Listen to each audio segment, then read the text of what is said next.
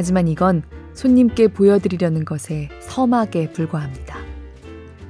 바샤라트는 저더러 따라오라는 손짓을 했고 한층 깊숙한 곳에 있는 방으로 안내했습니다. 방 한가운데에 원형의 문이 서 있었습니다. 골라듣는 뉴스룸에서 함께 책 읽는 시간 북적북적입니다. 저는 권애리 기자입니다. 혹시 컨택트란 영화 아세요? 우리나라에서는 2017년 초에 개봉했는데 SF 스릴러로 분류하더라고요. 에이미 아담스, 제레미 레너 같은 배우들이 나오고 감독은 그 블레이드 러너 2049 만든 드니 빌네브입니다. 전 이 영화를 올해 집에서 IPTV로 아무 사전 지식 없이 우연히 봤는데요. 어, 저한테는 올해의 영화입니다. 앞으로 남은 넉 달 동안 어떤 영화를 보게 된다고 한들 얘를 제칠 수 있을 것 같진 않아서 고민 없이 올해의 영화로 꼽습니다. 어, SF를 상당히 좋아하는 편인데요. 지금까지 본 SF 영화 중에서 가장 좋아하는 작품들 중에 하나라고도 말할 수 있을 것 같아요. 정말 신선한 충격이라는 거는 이럴 때 드는 느낌이구나. 그런 생각이 들었습니다. 지금 녹음에 들어오기 전에 온라인으로 검색을 좀 하다가 우리나라 SF 영화 팬들이 이 영화를 문과생들의 인터스텔라라고 부른다는 걸 알고 빵 터졌어요. 어떤 느낌인지 좀 알 것 같아요. 어, 저는 약간 소수파인 안티 인터스텔라라서 저한테는 인터스텔라 100배 정도로 멋진 영화입니다. 아무튼 음, 북적북적이 올라가는 게 토요일 밤에서 일요일로 넘어가는 시간이죠. 이 일요일에 볼만한 영화 없을까 고민하는 분이 혹시 있다면 북적북적 들으시고요. 컨택트 한번 찾아보셔도 정말 후회는 안 하실 거예요. 이 영화, 컨택트의 원작이 된 소설, 너의 인생의 이야기를 쓴 테드 창의 두 번째 정식 작품집 숨이 올봄에 출간됐습니다. 너의 인생의 이야기가 출간된 지 17년 만에 나온 작품집으로 9편의 단편이 실려 있습니다. 테드 창이 2000년대 이후에 쓴 작품들을 묶었다고 하고요. 어, 이 사람은 단편, 중편을 보통 2년에 한 번꼴로 하나씩 학술지 같은 데 내놓을 정도로 이렇게 많이 쓰지 않습니다. 동시대 세계 최고의 SF 소설가라고 평가받는 사람이지만 본업이 따로 있어서 이렇게 시간을 들여서 공을 들인 작품들을 내놓는다고 하더라고요. 어, 이 책을 읽고 든 첫 번째 소감은 영국의 2017년에 노벨 문학상을 수상한 가즈오 이시구로가 있다면 미국은 테드창 보유국이구나. 뭐 그런 생각이 들었습니다. 누구랑 비교하고 따지고 그러고 싶다기보다는 그냥 그런 느낌이 자연스럽게 들었던 게요. 일단 책을 읽고 나서 그 몇 년이 지나도 잊을 수 없는 완벽한 정찬, 흠잡을 데 없는 풀코스 디너를 한 것 같은 그 느낌이 비슷했습니다. 맛, 분위기, 서비스 뿐만 아니라 같이 했던 사람, 함께 했던 웃음, 이런 것까지 전부 다 총체적으로 정말 환상적인 포만감이 들어서 몸과 마음이 다 듬뿍 충족될 수밖에 없었다. 그런 느낌이 있잖아요. 그런 소설을 진짜 오랜만에 읽었다는 생각이 이 시구로를 읽었을 때처럼 들었고요. 그냥 현존하는 최고의 SF 작가고 아니고를 떠나서 지금 이 세상에 존재하는 최고의 이야기꾼 중에 하나라는 확신이 좀 들었어요. 좀 더 많이 쓰고 더 늦기 전에 장편도 좀 써주면 안 될까 기대를 하게 되더라고요. 특유의 우아하고 서정적인 분위기, 그리고 굉장히 매혹적으로 철학적인 시각의 전개도 이 식으로와 상당히 비슷한 느낌입니다. 그런데 테드 창에게는 한 가지가 더 있습니다. 물리학과 컴퓨터 공학을 전공한 공대생 출신으로서 어, 이게 이론적으로도 말이 되는 소린지 이치에 닿는 얘긴지 이야기의 근간을 이루는 과학성을 중시하는 이른바 하드 SF로서의 치밀함까지 갖춰서 포만감이 더 커진다는 겁니다. 저 너무 약을 팔았죠. 근데 정말 간만에 너무 맛있게 배부른 소설을 읽어서 얼른 북적북적을 들어주시는 분들과 나누고 싶었어요. 그래서 녹음하는 오늘을 설레면서 기다렸습니다.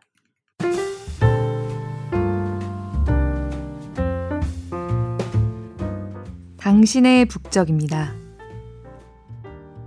안경잡이님. 직장인으로서 일요일은 다가오는 월요일 때문에 심리적으로 압박이 있습니다. 하지만 북적북적의 업로드를 기다리는 기대감 때문에 그나마 덜 힘듭니다. 한 주를 마무리하고 시작하는 이때에 북적북적을 들으면서 몸과 마음을 정리하는 시작을 갖습니다. 항상 잘 듣고 있습니다. 감사합니다. 라고 남겨주셨어요. 어, 왠지 맞는지 모르겠는데, 안경잡이님은 제가 지난번 낭독 때 댓글 남겨달라고 막 말씀드린 거 들으시고 남겨주신 것 같은 느낌인데, 맞을까요? 정말 고맙습니다. 정말 마음이 따뜻해졌어요. 실은 이거 약간 자폭인 것 같은데 요즘 북적북적 조회수가 전체적으로 좀 줄고 있다는 약간 충격적인 소식을 들었거든요. 확실히 좋아요도 전보다 적어지긴 했고요. 열심히 재밌다고 느껴진 책들 골라서 가져오고 있는데 뭘 잘못하고 있는 걸까 좀 고민이 됐는데 안경잡이님처럼 예, 들어주시는 분들이 계시다면 좀 더 기운 내서 좀 더 해볼까 그런 마음이 들었습니다. 고맙습니다. 그리고 아씨1202님 시원한 남국의 바다 사진과 함께 필리핀, 태국 다녀오셨다고. 봄, 여름에 다운받아 놓았던 북적북적의 여러 가지 에피소드를 들으면서 여행을 하다 보니 저와 함께 관광하는 기분이 드셨다고요. 저 그렇게 멋진 휴가에 공짜로 동참해도 되는 거였는지 모르겠습니다. 고맙습니다. 말씀해주신 대로 하반기에도 멋진 책들 찾아오도록 노력하겠습니다.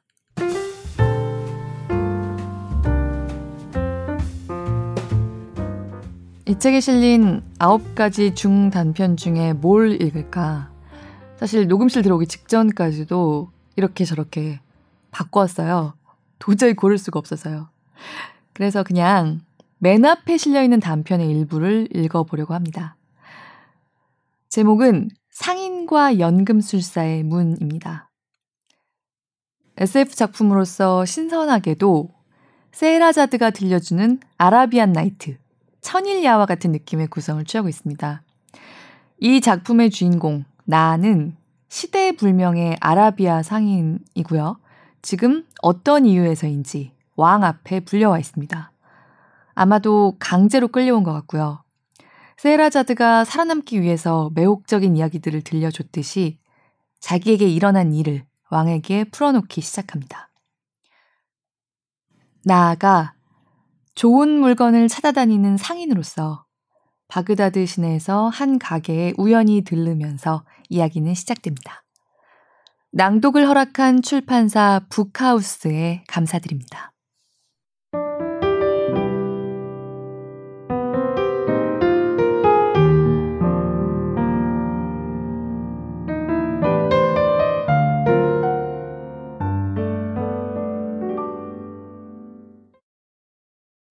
정말 진귀한 물건들을 파시는군요. 저 역시 세계 각지의 상인들과 거래를 하지만 이런 물건들은 처음 봅니다. 어디서 구하셨는지 여쭈어도 될까요? 과분한 칭찬이십니다. 여기 있는 물건들은 모두 공방에서 제가 직접 만들거나 제 휘하의 조수들이 만든 것들입니다. 노인이 그렇게 많은 기술에 숙달해 있다는 것이 무척 인상적이었습니다. 저는 가게에 진열된 다양한 기구에 관해 묻고 천문학, 수학, 풍수, 의학 등에 관한 그의 박식한 설명에 귀를 기울였습니다. 한 시간 넘게 얘기를 나누는 동안 그를 향한 저의 호기심과 존경심은 새벽의 따스함을 느낀 꽃봉오리처럼 활짝 피어났습니다. 그러던 중 노인이 연금술 실험에 관한 언급을 했습니다. 연금술이라고요? 의외였습니다. 사기꾼에게나 어울릴 법한 그런 단어를 입에 올릴 사람으로는 보이지 않았기 때문입니다. 그러니까 주인장이 비금속을 황금으로 바꿀 수 있다는 말씀이십니까? 바꿀 수 있지요. 하지만 대다수의 사람이 연금술을 통해 얻으려는 것은 사실 그런 게 아닙니다. 그럼 무엇을 얻으려 한다는 거죠? 땅 속에서 광물을 채굴하는 것보다 더 싼 황금의 원천입니다. 연금술 문헌은 황금을 만드는 방법을 가르치기는 하지만 그 과정이 몹시 고되죠. 그에 비하면 산 밑으로 광산을 파는 일은 복숭아 나무에서 복숭아를 따는 일만큼이나 쉬워 보일 정도로요. 저는 슬쩍 웃었습니다. 현명한 대답이군요. 주인장이 박식하다는 사실에는 누구도 의문을 제기하지 못할 겁니다. 하지만 제게도 연금술을 믿지 않을 정도의 분별력은 있습니다. 바샤라트는 저를 바라보며 잠시 생각에 잠겼습니다. 실은 최근에 그런 생각을 바꾸어 줄지도 모르는 것을 만들었습니다. 외부인에게 보여주는 것은 손님이 처음입니다. 보고 싶으신가요? 보여주시면 정말 기쁘겠습니다. 이쪽으로 오시죠. 노인은 가게 안쪽 문으로 저를 안내했습니다. 들어가니 공방이었고 어디에 쓰는 물건인지 상상조차 할 수 없는 장치들이 진열돼 있었습니다. 전부 있는다면 지평선까지 닿을 듯 길어 보이는 동선이 감긴 금속 막대기. 수은 위에 둥둥 떠 있는 둥근 화강암 석판 위에 설치된 거울. 그러나 바샤라트는 이런 것들에는 눈길도 주지 않고 안으로 걸어 들어갔습니다. 그는 저를 가슴 높이까지 오는 견고한 대좌로 이끌었습니다. 대좌 위에는 두툼한 금속 고리가 수직 상태로 고정되어 있었습니다. 둥근 고리는 안 지름이 두 뼘 정도였는데 테두리가 워낙 육중해서 굴강한 산이라도 쉽게 들어옮기지 못할 것 같았습니다. 고리의 금속은 칠흑처럼 검었지만 워낙 매끄럽게 연마되어 있어 색깔이 달랐다면 거울로 사용해도 무방할 정도였습니다. 바샤라트가 저더러 대좌 옆쪽으로 가서 고리의 태를 볼 수 있는 위치에 서라고 지시했습니다. 그 자신은 고리를 바라보고 섰습니다. 주의 깊게 보십시오. 바샤라트는 오른쪽에서 한 팔을 고리 속으로 집어넣었습니다. 하지만 고리 왼쪽에서 팔이 나오진 않았습니다. 대신 마치 팔꿈치에서 팔이 잘린 것처럼 보였습니다. 그는 남은 팔을 위아래로 흔들어 보이고는 다시 팔을 뺐습니다. 팔은 멀쩡했습니다. 그렇게 학식 있는 사람이 마술사의 묘기 같은 것을 보여줬다는 사실이 의외였지만 훌륭한 묘기임에는 틀림없었기 때문에 저는 예의 바르게 박수를 쳤습니다. 이제 잠깐만 기다리십시오. 바샤라트는 이렇게 말하고 한 걸음 뒤로 물러섰습니다. 저는 그 자리에서 잠시 기다렸습니다. 그러자 놀랍게도 고리 왼쪽에서 팔 하나가 쑥 나왔습니다. 그걸 지탱할 몸통도 없는데 말입니다. 팔을 감싼 소매는 바샤라트가 입은 긴 옷의 소매와 똑같았습니다. 팔은 위아래로 움직이더니 다시 고리 안으로 들어가 사라졌습니다. 처음 팔이 사라졌을 때는 기발한 눈속임이라고 생각했지만 이번 것은 훨씬 뛰어나 보였습니다. 대좌도 고리도 굉장히 좁아서 누가 보더라도 사람이 숨을 공간 같은 건 없었기 때문입니다. 정말 놀라운 솜씨로군요. 저는 감탄했습니다. 감사합니다. 하지만 이것은 단순한 눈속임이 아닙니다. 지금 보고 계시는 고리 오른쪽은 고리 왼쪽보다 몇 초 더 앞서 있습니다. 이 고리를 통과한다는 것은 그 시간차를 순식간에 가로지르는 것을 의미합니다. 무슨 말씀이신지 모르겠습니다. 다시 한번 보여드리겠습니다. 바샤라트는 또다시 고리에 팔을 집어넣었고 그의 팔은 사라졌습니다. 그는 미소를 짓더니 마치 줄다리기를 하듯이 팔을 앞뒤로 움직였습니다. 그러곤 다시 팔을 빼더니 제게 손바닥을 펼쳐 보였습니다. 손바닥 위에는 낯익은 반지가 놓여 있었습니다. 제 반지가 아닙니까? 그런데 제 손을 봤더니 반지는 손가락에 멀쩡하게 끼워져 있었습니다. 똑같은 반지를 공중에서 꺼내 보이신 거군요. 아니요. 이건 정말로 손님의 반지가 맞습니다. 기다려 보십시오. 그러자 또다시 팔 하나가 고리 왼쪽에서 나타났습니다. 이 마술의 트릭을 알아내고 싶은 마음에 저는 황급히 손을 뻗어 팔에 달린 손을 붙잡았습니다. 그건 가짜 손이 아니었습니다. 그건 제 손과 마찬가지로 피와 살로 된 진짜 손이었습니다. 제가 그 손을 잡아당기자 그쪽에서도 제 손을 당겼습니다. 다음 순간 그 손은 마치 소매치기처럼 잽싸게 제 손가락에서 반지를 빼내더니 고리 속으로 호련히 사라졌습니다. 반지가 사라졌어요. 아닙니다, 손님. 손님의 반지는 여기 있습니다. 바샤라트는 쥐고 있던 반지를 제게 되돌려 주었습니다. 놀라시게 해서 죄송합니다. 저는 반지를 도로 꼈습니다.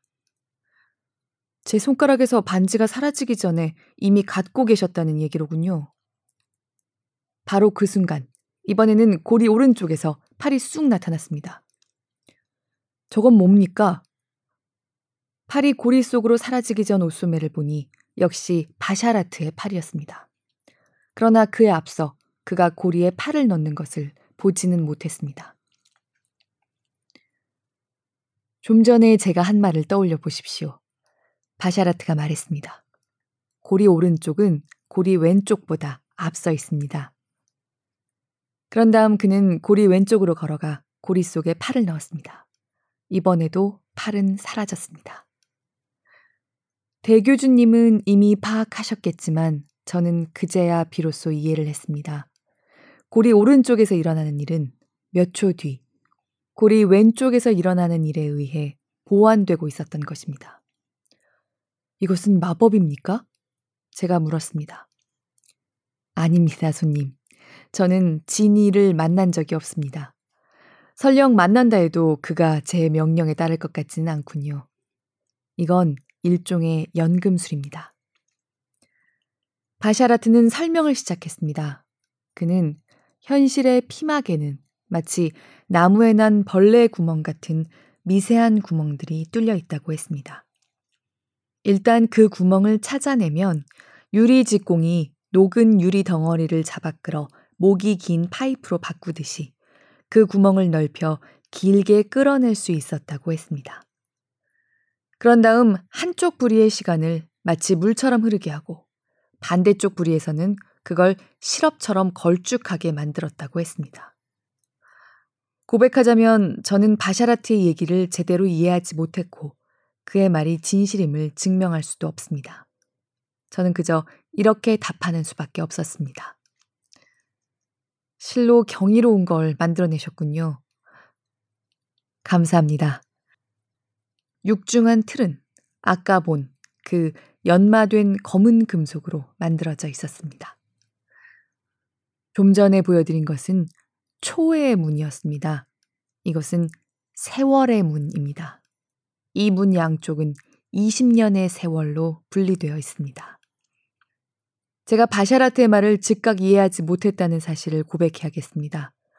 오른쪽에서 팔을 집어넣고 20년 동안 기다리다가 왼쪽에서 팔이 나타나는 광경을 상상하니 마술치고는 지나치게 유장하지 않은가 했던 겁니다.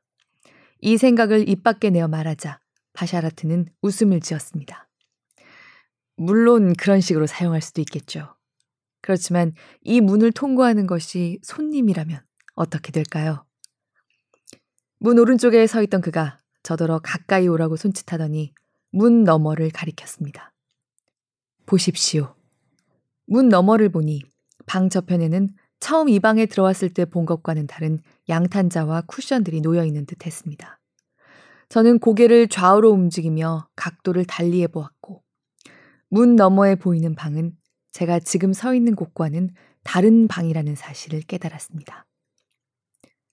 지금 보시는 것은 앞으로 20년 뒤의 방입니다.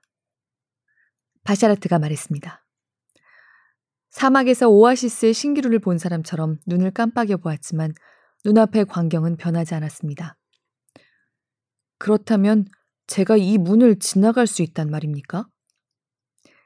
지나갈 수 있습니다. 그리고 그 순간 손님은 20년 뒤에 바그다드로 들어가시게 됩니다. 20년 뒤에 자신과 만나 대화를 나눌 수도 있습니다. 그런 다음 다시 이 세월의 문을 지나 현재로 돌아올 수 있습니다. 바샤라트의 얘기를 듣고 있자니 머리가 빙글빙글 도는 것 같았습니다. 주인장도 그런 적이 있습니까? 이 문을 지나 저 안으로 들어선 적이 있습니까? 있습니다. 이 가게를 찾은 많은 손님들도 그러셨고요. 아까는 이 문을 보여주는 사람이 제가 처음이라고 하지 않으셨습니까? 이 문은 그렇습니다. 하지만 저는 오랫동안 카이로에서 가게를 운영했고 처음 세월의 문을 만든 곳도 그곳이었습니다. 많은 분에게 그 문을 보여드렸고 이용하신 손님도 많습니다. 미래의 자신과 대화를 나눈 사람들은 뭘 알아냈습니까?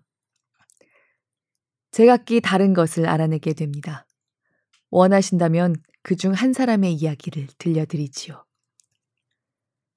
바샤라트는 제게 그 얘기를 들려줬습니다. 대교주님이 원하신다면 지금부터 제가 들은 그 얘기를 해 드리겠습니다.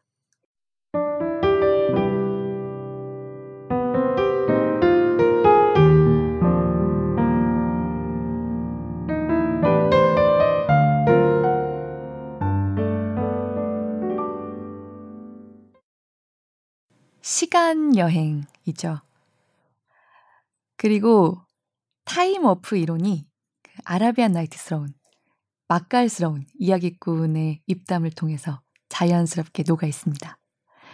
시간 여행을 시대 불명의 아랍에 녹이는 그 이야기로서의 재미와 함께 특히 바샤라트가 주인공 나에게 time travel, time warp의 이론을 설명해 주는 그 부분의 문장들에 특히 좀 감탄했습니다. 영화나 TV 시리즈로 이것도 만든다면 어떤 광경이 펼쳐질지 머릿속에서 굉장히 신기하고 아름다운 방의 모습이 이렇게 좀 저절로 떠오르게 하는 그런 시간 여행 가게입니다. 이렇게 해서 주인공 나는 이 문을 이용해 본 다른 손님들의 이야기를 하나하나 듣게 됩니다. 먼저 시간 여행을 통해 아주 다복한 인생을 살게 된 걸로 보이는 핫산이란 사람의 이야기를 듣지만 나는 상당히 지적인 사람입니다. 이 신기한 시간 여행에 동참할지 말지 여전히 주저합니다. 그때 또 다른 손님, 아지브의 얘기를 또 듣게 됩니다. 이 부분 좀 더 읽어보겠습니다.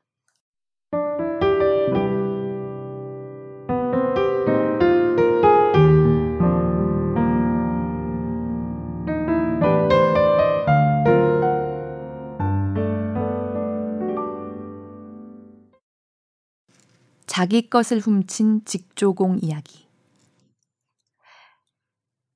아지브라는 젊은 직조공이 있었습니다.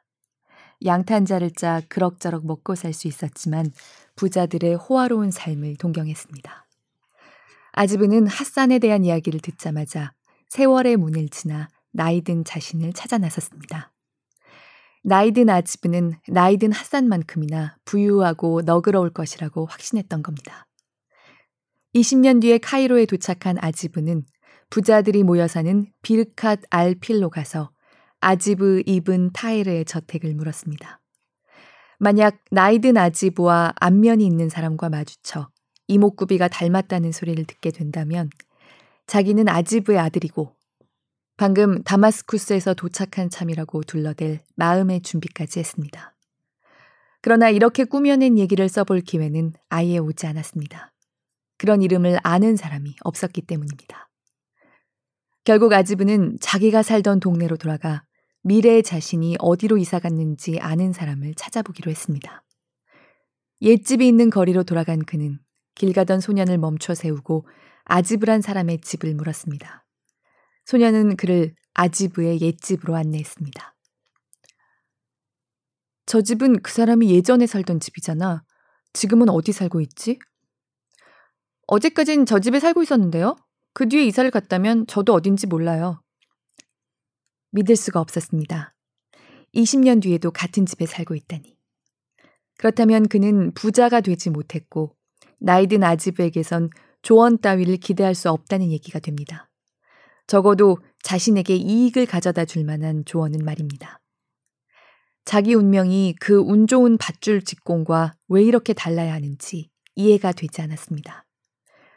소년이 착각했을 가능성에 일말의 희망을 걸고 아지브는 집 밖에서 망을 보며 기다렸습니다.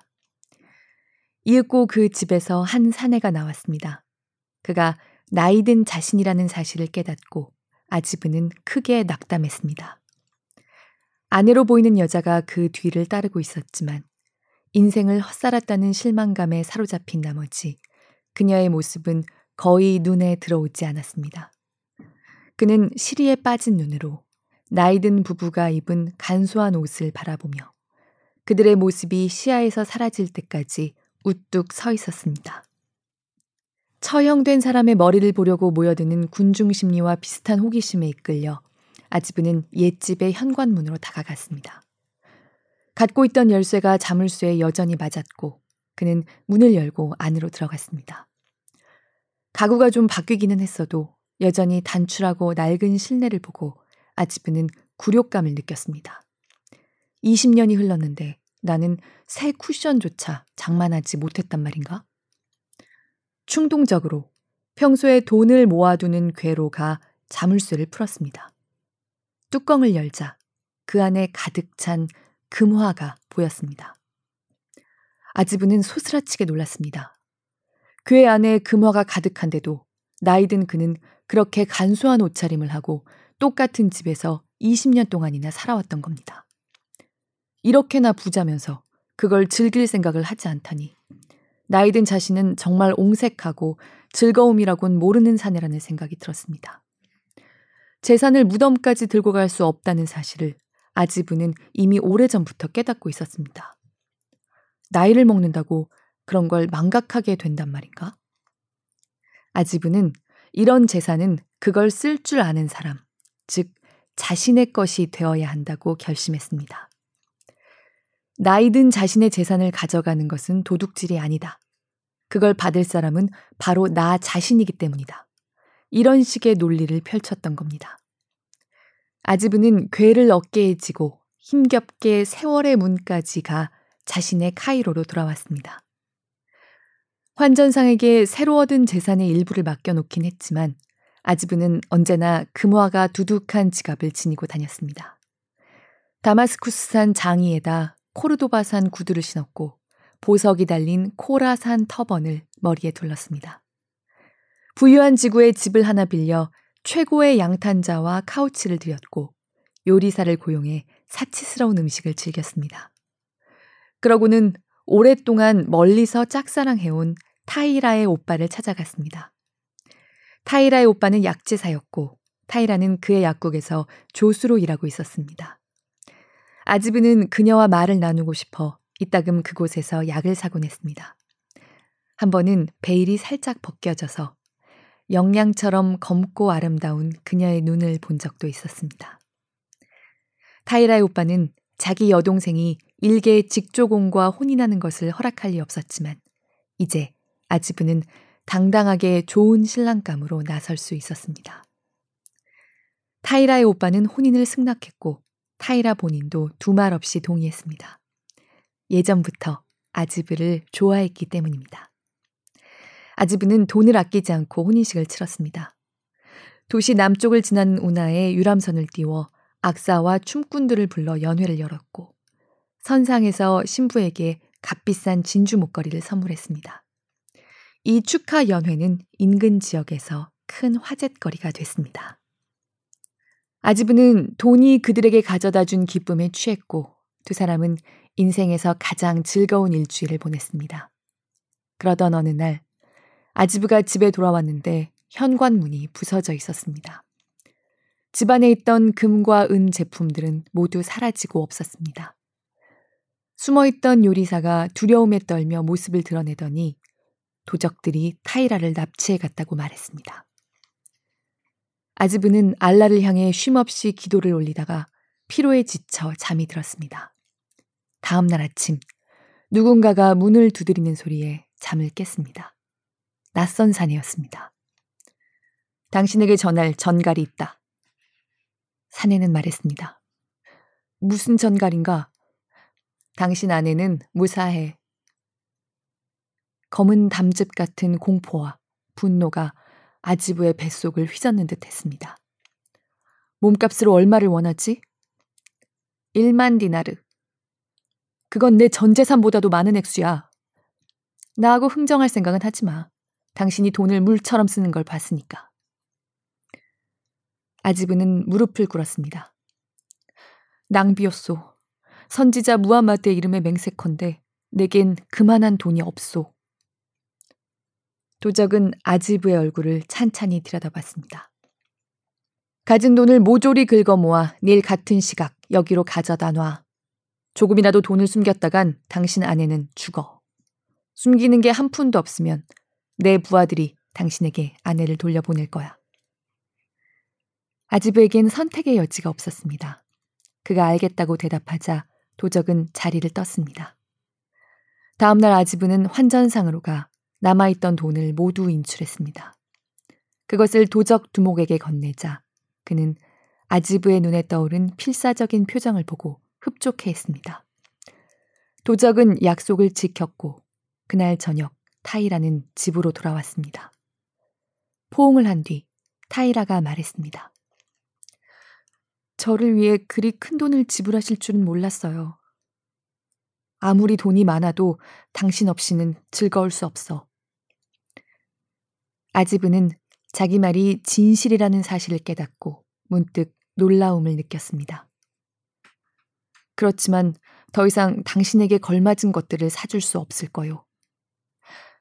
이제 더 이상 저를 위해 뭘 사주지 않아도 돼요. 아지브는 고개를 떨구었습니다. 내가 저지른 악행의 대가로 벌을 받는 기분이요. 무슨 악행을 말하는 거죠? 타이라가 물었지만 아지브는 아무 말도 하지 않았습니다. 지금까지 묻진 않았지만 당신이 그렇게 큰 돈을 상속받지 않았다는 건 알고 있었어요. 얘기해줘요. 훔친 돈인가요? 아니. 아지브는 아내에게도 자신에게도 진실을 인정하고 싶지 않았습니다. 그냥 받은 거요.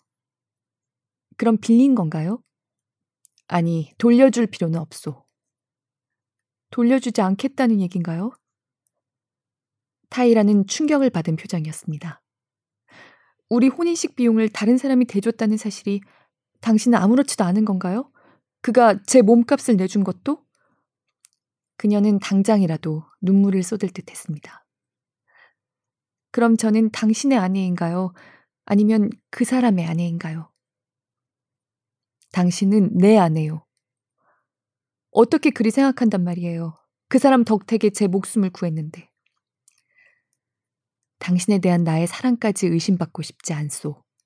마지막 1디르함까지 깨끗이 갚겠다고 맹세하지.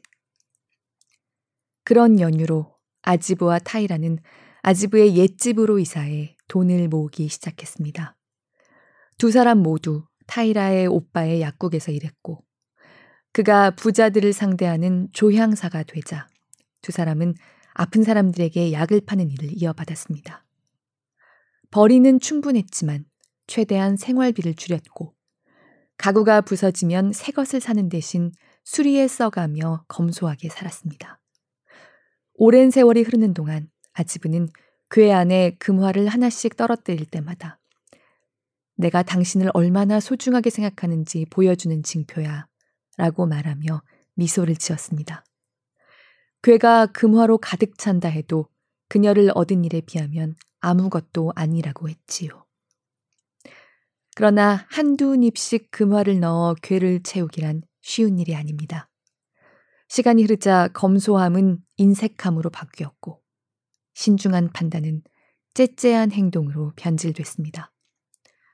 그보다 더 나빴던 것은 시간이 흐르자 아지브와 타이라의 애정이 서서히 쓰러졌고 모아놓은 돈을 쓸 수 없다는 사실을 서로의 탓으로 돌리며 분노하기 시작했다는 점이었습니다. 세월은 이런 식으로 흘렀고 아지브는 금화를 두 번째로 도둑 맞는 날을 기다리며 나이를 먹어갔습니다. 실로 기이하고 슬픈 이야기로군요. 동감입니다. 바샤라트가 말했습니다. 아즈브의 행동이 신중했다고 생각하십니까? 저는 잠시 주저하다가 대답했습니다. 저는 그를 판단할 입장이 아닙니다. 다만 그는 자신이 한 행동의 결과를 받아들이는 수밖에 없다고 생각합니다. 제가 그래야 하는 것처럼 말입니다. 저는 잠시 침묵한 후 말했습니다. 아지브의 솔직함에는 감탄했습니다. 자기가 저지른 일을 모두 털어놓았으니까요. 아, 하지만 아지브가 제게 이 이야기를 해준 것은 젊은 시절의 일이 아닙니다. 괴를 지고 세월의 문에서 나온 이후 20년 동안 저는 그를 만나지 못했습니다. 그가 다시 저를 찾아온 것은 훨씬 더 나이를 먹었을 때 일입니다. 집으로 돌아가 보니 괴가 사라진 것을 발견했고 빚을 모두 갚았다는 생각에 그제야 모든 일을 털어놓으려고 마음먹었던 겁니다. 정말입니까? 그럼 처음 이야기에 등장한 나이든 핫산도 주인장을 만나러 왔습니까? 아닙니다. 핫산의 이야기는 젊은 핫산에게서 들었습니다. 나이든 핫산은 두 번 다시 제 가게를 찾지 않았죠. 대신 다른 사람이 저를 찾아왔습니다. 핫산 본인도 알 수 없었던 탓에 제게 털어놓고 싶어도 털어놓을 수 없었던 핫산에 관한 이야기를 알고 있는 방문자였습니다. 바샤라트는 이렇게 말하고는 그 방문자의 이야기를 제게 들려줬습니다. 대교주님이 원하신다면 지금부터 제가 들은 그 얘기를 해드리겠습니다.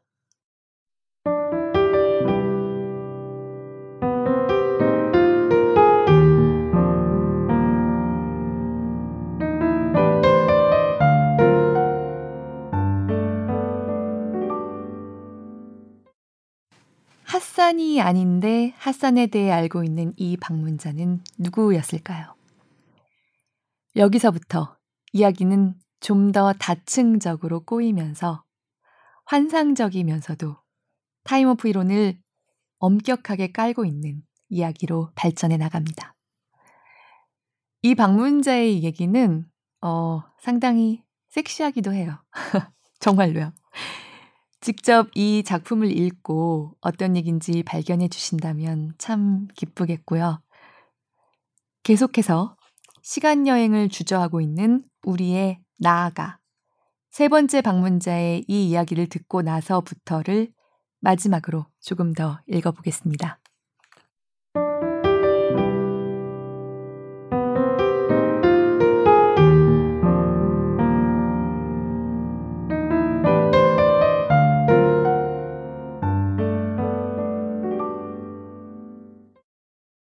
바샤라트가 이야기를 마쳤을 때도 저는 말없이 생각에 잠겨 있었습니다. 이윽고 그쪽에서 먼저 운을 뗐습니다. 이 이야기가 다른 이야기들보다 훨씬 더 손님의 마음을 사로잡았나 보군요. 그런 것 같습니다. 과거를 바꿀 수는 없다고 해도 과거를 방문하면 예기치 않던 일과 조우할 가능성이 있군요. 사실입니다. 이제 제가 왜 미래와 과거가 같다고 했는지 이해하셨습니까? 우리는 미래나 과거를 바꿀 수 없습니다. 그러나 그것들을 더 잘 알 수는 있는 겁니다. 무슨 말씀인지 알겠습니다. 주인장은 제 눈을 뜨게 해주셨습니다. 이제 저도 세월의 문을 이용하고 싶습니다. 사례비로 얼마를 드리면 되겠습니까? 그는 손사래를 쳤습니다. 통행료를 받지는 않습니다. 제 가게로 누가 올지는 알라의 뜻에 달렸고 저는 알라의 뜻에 따라 행동하는 것으로 족합니다. 다른 사람이 이렇게 말했다면 흥정을 위한 계책이라고 생각했겠지만 바샤라트가 해준 이야기를 들은 터라 저는 그의 말이 진심이라는 것을 알 수 있었습니다. 주인장의 너그러움은 주인장의 학식만큼이나 한이 없군요. 저는 이렇게 말하고 허리를 숙였습니다. 혹시 직물 상인이 필요한 일이 생긴다면 언제라도 저를 불러주십시오. 감사합니다. 그럼 이제 손님의 여행에 관해 얘기해 보기로 하죠. 20년 뒤에 바그다드를 방문하시기 전에 미리 의논해야 할 일들이 좀 있습니다. 미래를 방문할 생각은 없습니다. 저는 반대편으로 들어가 제 젊은 시절로 가고 싶습니다. 아, 그렇다면 정말 유감이라는 말씀을 드려야겠군요. 이 문으로는 손님의 과거로 갈 수 없습니다.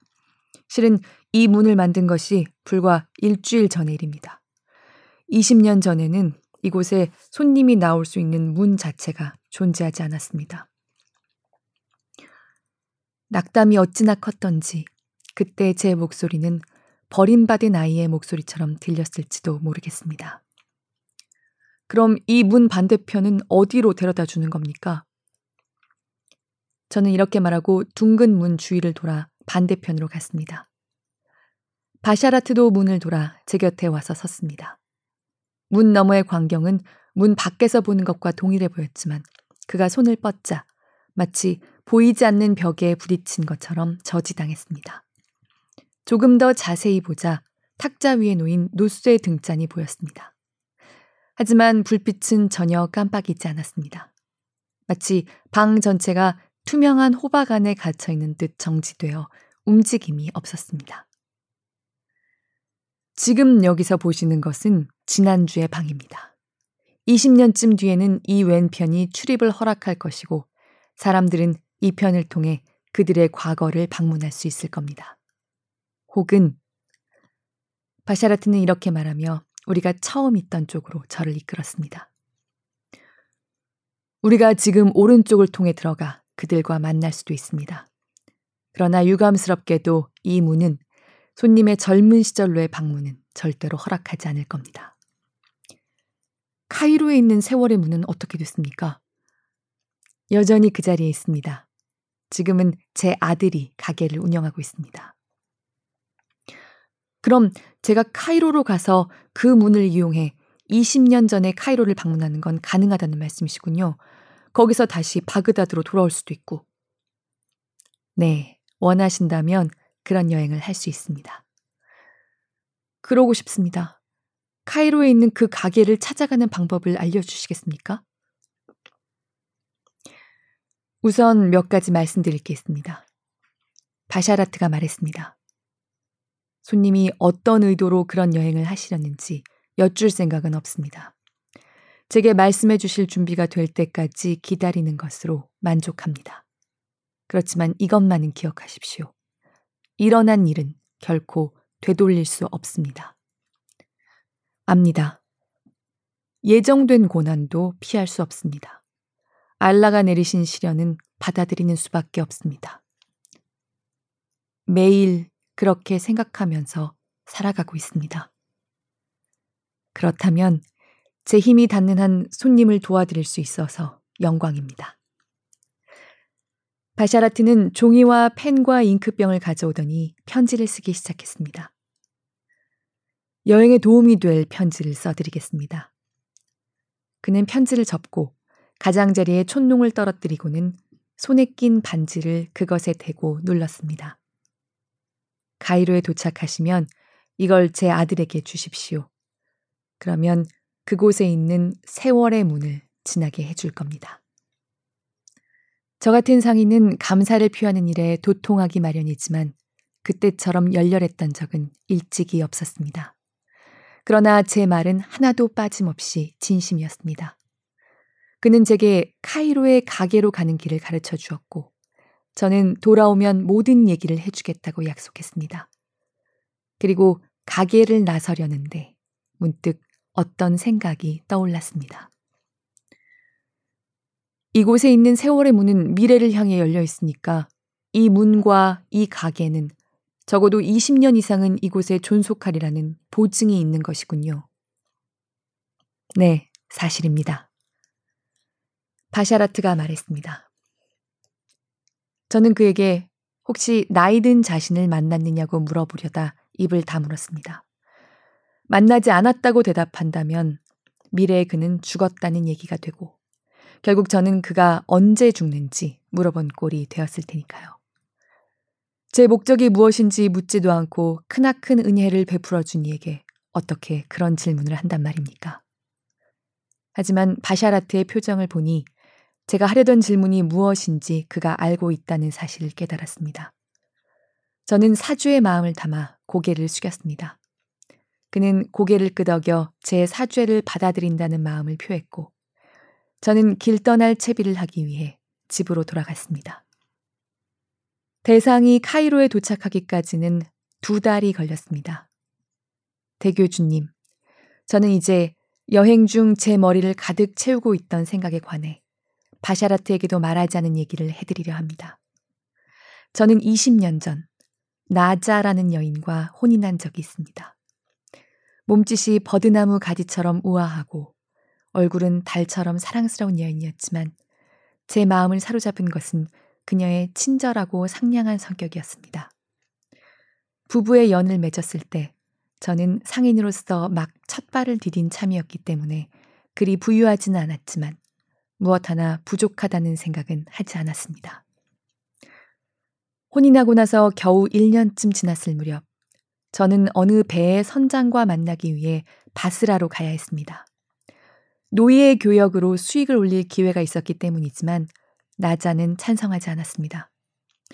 제대로 대우를 해줄 경우에는 코란도 노예 소유를 금지하지 않으며 선지자 무하마드조차도 노예를 소유했다는 사실을 그녀에게 상기시켰지만 나자는 제게서 노예를 사들인 사람들이 노예를 어떻게 다룰지 알 도리가 없고 사람보다는 물건을 파는 편이 낫다고 말했습니다. 출발하던 날 아침 나자와 저는 다퉜습니다. 저는 지금 돌이켜 보아도 얼굴을 들 수 없을 정도의 말을 퍼부으며 그녀를 매도했습니다. 그 말들을 여기서 되풀이하지 않는 것을 용서해 주십시오. 저는 화가 난 채 집을 나섰고 그 뒤로 다시는 그녀를 만나지 못했습니다. 제가 떠나고 며칠 뒤 무너진 모스크 벽에 깔려 그녀가 중상을 입었기 때문입니다. 병원으로 이송됐지만 의사들이 손 쓸 틈도 없이 숨을 거두고 말았다고 합니다. 저는 일주일 뒤 바그다드로 돌아와서야 그녀가 죽었다는 사실을 알았습니다. 마치 제 손으로 그녀를 죽인 것만 같았습니다. 지옥의 고통이란 그 일이 있은 후 제가 견뎌야 했던 고통보다 더한 것일까요? 죽음에 비견될 고통을 겪은 탓에 저는 실제로 그 답을 얻을 뻔했습니다. 틀림없이 비슷한 경험일 거라고 생각합니다. 지옥불처럼 슬픔 또한 사람을 불사르며 결코 완전히 태우지는 않기 때문입니다. 대신 마음으로 하여금 그보다 더한 괴로움에 시달리게 하지요. 비탄의 시기가 어느덧 지나 결국 든 것 없이 거죽뿐인 공허한 사내만이 남았습니다. 저는 제가 산 노예들을 해방시키고 직물 상인이 됐습니다. 세월이 흐르면서 유복해졌지만 또다시 결혼은 하지 않았습니다. 거래 상대 중 몇이 여인의 사랑은 마음의 고통을 잊게 해준다면서 여동생이나 딸과 인연을 맺어 주려고도 했습니다. 어쩌면 그들의 말이 옳을지도 모르죠. 그렇지만 그리 한들 다른 사람에게 안긴 고통까지 잊게 해주지는 못합니다. 다른 여자와 혼인한 광경을 그려볼 때면 마지막으로 본 나자의 눈동자에 담겨 있던 고통이 생생히 떠올랐고 결국 저는 다른 사람에게 마음을 열 수 없었습니다. 제가 저지른 일에 관해 율법학자와 얘기를 나눈 적이 있습니다. 회개와 속죄가 과거를 지워준다더군요. 저는 최선을 다해 회개했고 속죄했습니다. 20년 동안 고결한 삶을 살려고 노력했습니다. 기도와 단식을 했고 저보다 불운한 사람에게 자선을 베풀고 메카를 순례했습니다.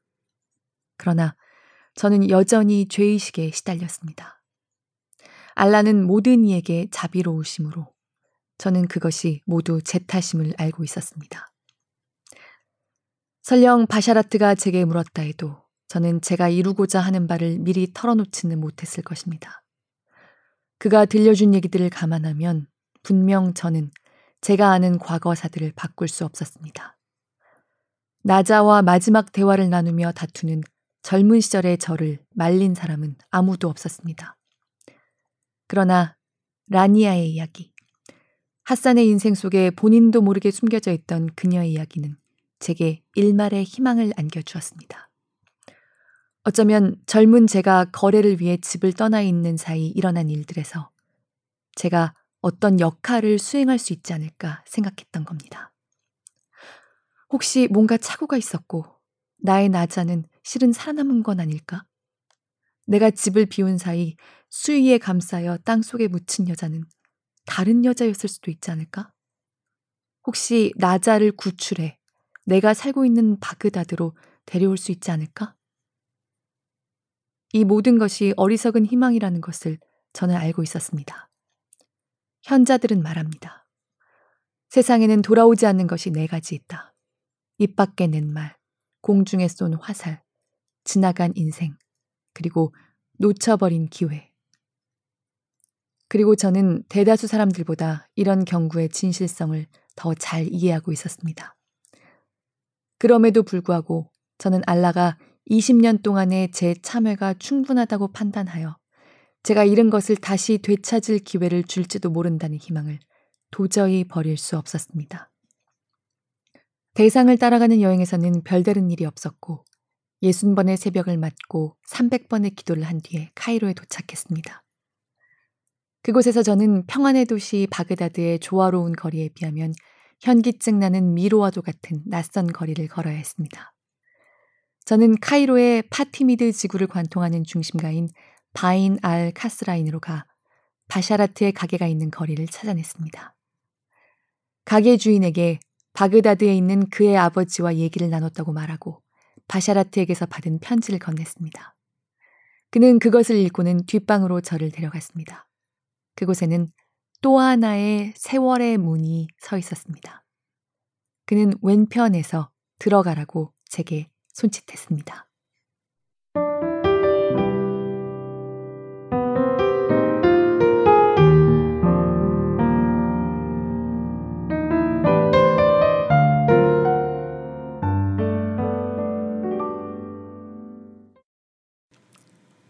사랑, 후회, 번민, 죄책감.